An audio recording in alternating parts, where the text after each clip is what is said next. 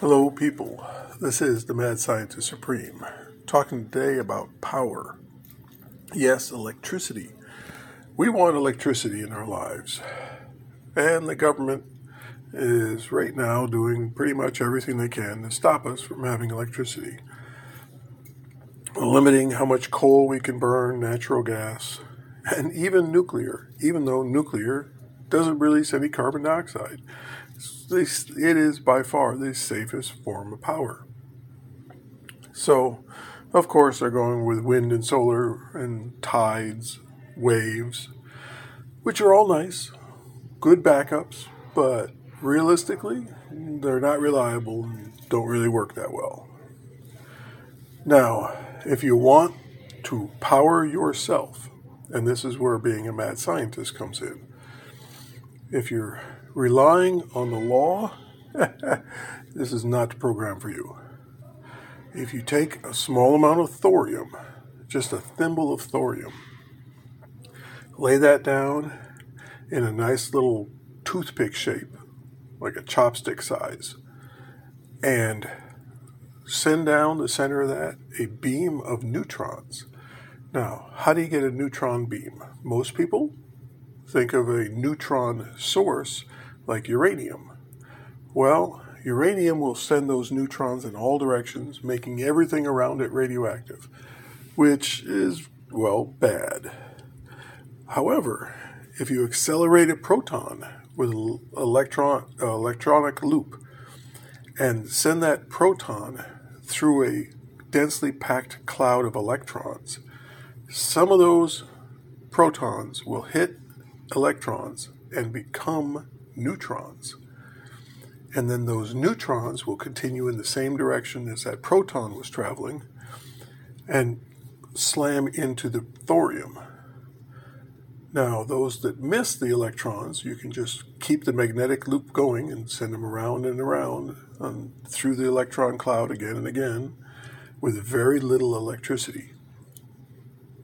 Take that neutrons that come out hit the thorium, thorium absorbs neutrons. If you coated your house in thorium, you would get less radiation from the environment than a normal house. Thorium absorbs the neutrons and then will split, not releasing any neutrons, but releasing uh, heavier elements and creating an enormous amount of heat.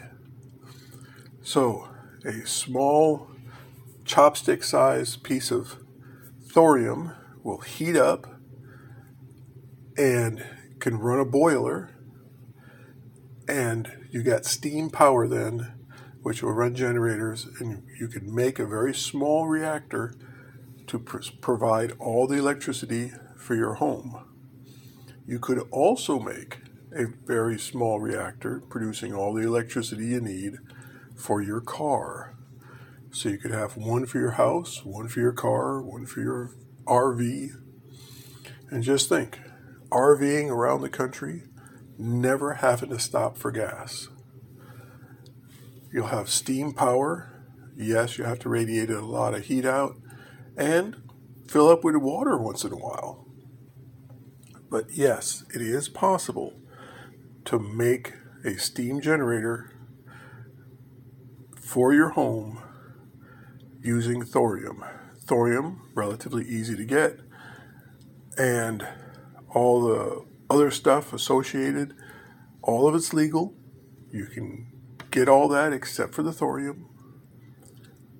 But the thorium's not that hard to get because it's a waste product of manufacture of a lot of rare earth elements. And it's not being utilized. There's huge, huge amounts of it. We could have, build large, safe reactors to provide communities with electricity. But of course, they won't do that. So, to save a little bit of money, if you want to do it for yourself, I do encourage that. I find it interesting that we could do so much for ourselves and we don't. Well, this is the Mad Scientist Supreme signing off. Thank you very much.